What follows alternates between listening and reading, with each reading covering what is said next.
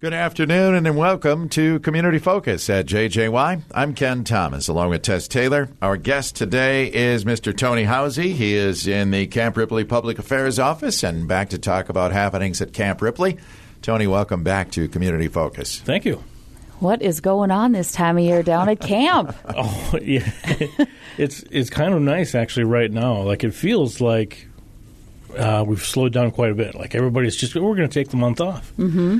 Uh, but no, we're, we're, we're still very busy. We still have a lot of law enforcement coming through. Some of our state partners are still working towards their uh, qualifications. Uh, you know, we should be expecting snow plow drivers towards the end of the month and things like Stop. that. Stop. Stop. Should have like you when you mentioned that word snow. Tony, I should have warned But you. But we know, we know. Precautions, precautions. Yeah. Yep.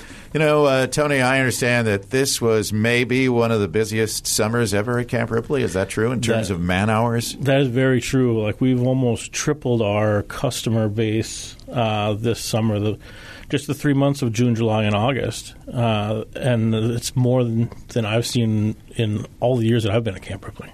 Yeah. Really? So, talk about some of those monthly man hours. How many were we? Yeah, you know, and we we contribute a man hour to being one person on Camp Ripley for one day. Or man days, I guess. You know, Yeah, man how days. Okay. Uh, so when we we typically anticipate somewhere around thirty to fifty thousand man days per month in those months, and that's our home station units. Uh, you know, a few out of state units and things like that, and then we add on top of that a civilian population, which our civilian customers come in and they do like the state patrol and the DNR and things like that. Uh, with this year, just with military man days, uh, like I said, it almost tripled. To, um, most of them were somewhere in the ninety thousand Wow. uh, Holy man Moses. And, uh, you know, a lot of things have kind of changed and shifted uh, through the Midwest. So a lot of different bases that traditionally held, held training for these folks uh, couldn't. So they came to Camp Ripley. And we're getting Wow. folks from Texas. We're getting folks from Maine, Maryland, and Rhode Island, and all over the place. It was very interesting.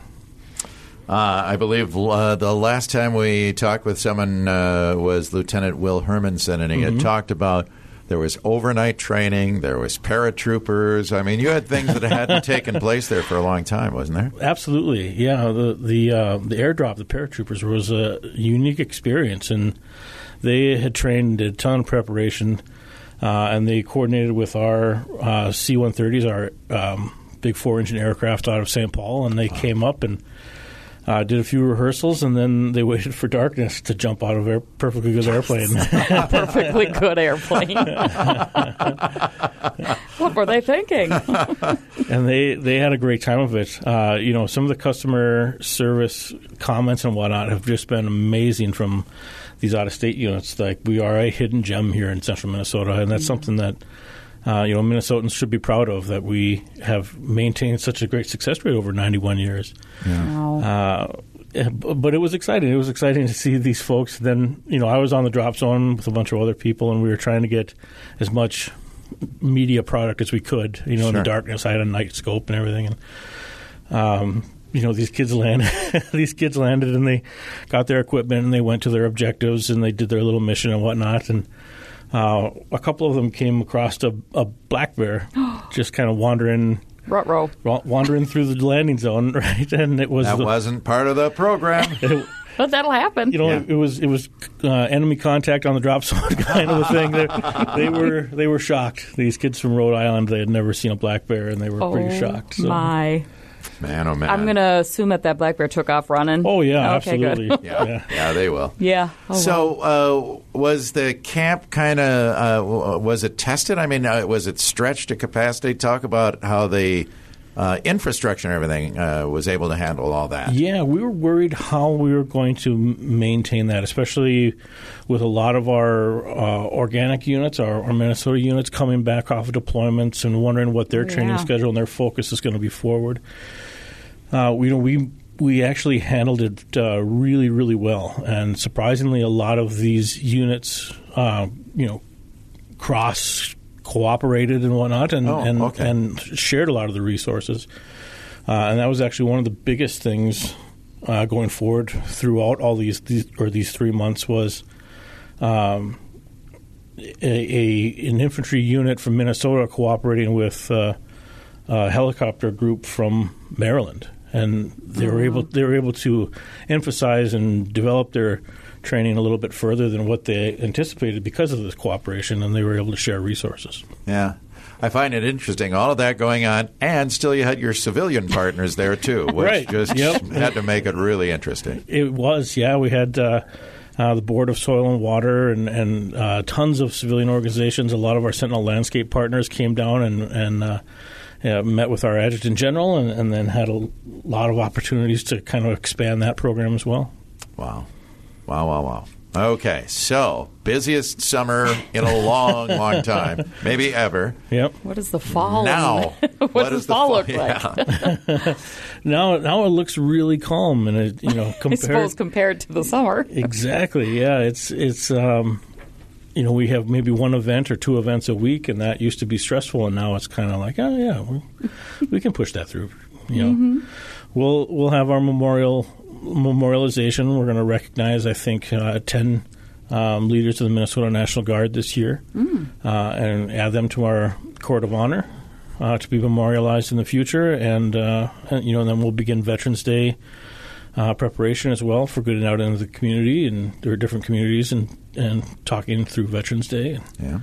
Yeah. So Now, uh, as far as fall is concerned, uh, um, I think the art- does the artillery training still continue? So we're still going to hear the booms, right? yep, we're, we're still we'll still hear a few booms. On, on a lot of it is going to be uh, from out of state units like like before, Yeah. um, and that's uh, slimmed down quite a bit. Uh, this fall, but our our Minnesota units are still going through a reorganization and a refit period. So uh, they'll be doing their weapons qualification and physical fitness tests and things like that, but they won't be doing the heavy stuff uh, probably till spring. Okay. Okay. And how about? Uh, I mean, I know you had a lot of uh, uh, partners from the Air Force, and we talked about the the paratroopers, and I know the C-130s always do. uh, Are there still going to be some uh, some action in the air, if you will, over Camp Ripley this fall? Yes, yeah, we uh, will still see a lot of C-130s, and they come from everywhere. They come from New Mexico just to practice on our dirt landing strip. Really? Uh, you know, we, we're kind of a one-stop shop for all of the resources that we have and amenities, and they uh, they take the opportunity to get flight hours in and come up and practice on our, our dirt tactical strip, uh, land, and, and you know do what they do, and then fly home. Wow.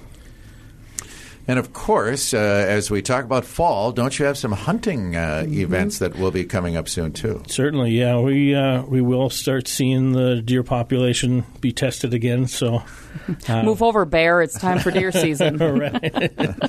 yeah. So our our DAV hunts as well as our soldier hunts and the the bow hunt, the civilian bow hunt. Yeah, yeah. That's not that far away, actually, is Right. it? Yeah. And what's interesting about that, I, I find, is that, like you say, a, a great partner in all of this is the DNR. Mm-hmm. Oh, yeah, absolutely. They do. Uh, I, I believe they are still tracking uh, wolf packs and all kinds of things inside of the grounds of Camp Ripley. They certainly are, and uh, working a lot with Central Lakes College as well. It's a great partnership. Yeah, Awesome. that is so cool to have that facility utilized by so many. Uh, I know we had the uh, state troopers here not too long ago, our friends from the Minnesota State Patrol. They utilize that because they say it's one of the few training grounds where they can really do some of their uh, maneuvering, their cars, if you will. Absolutely. Yeah. Yeah. And the snowplow drivers, when did you say they're coming in? Uh, should be the end of September and the right around the middle of October. It's like They- the they- snow two separate classes. snowplow rodeo.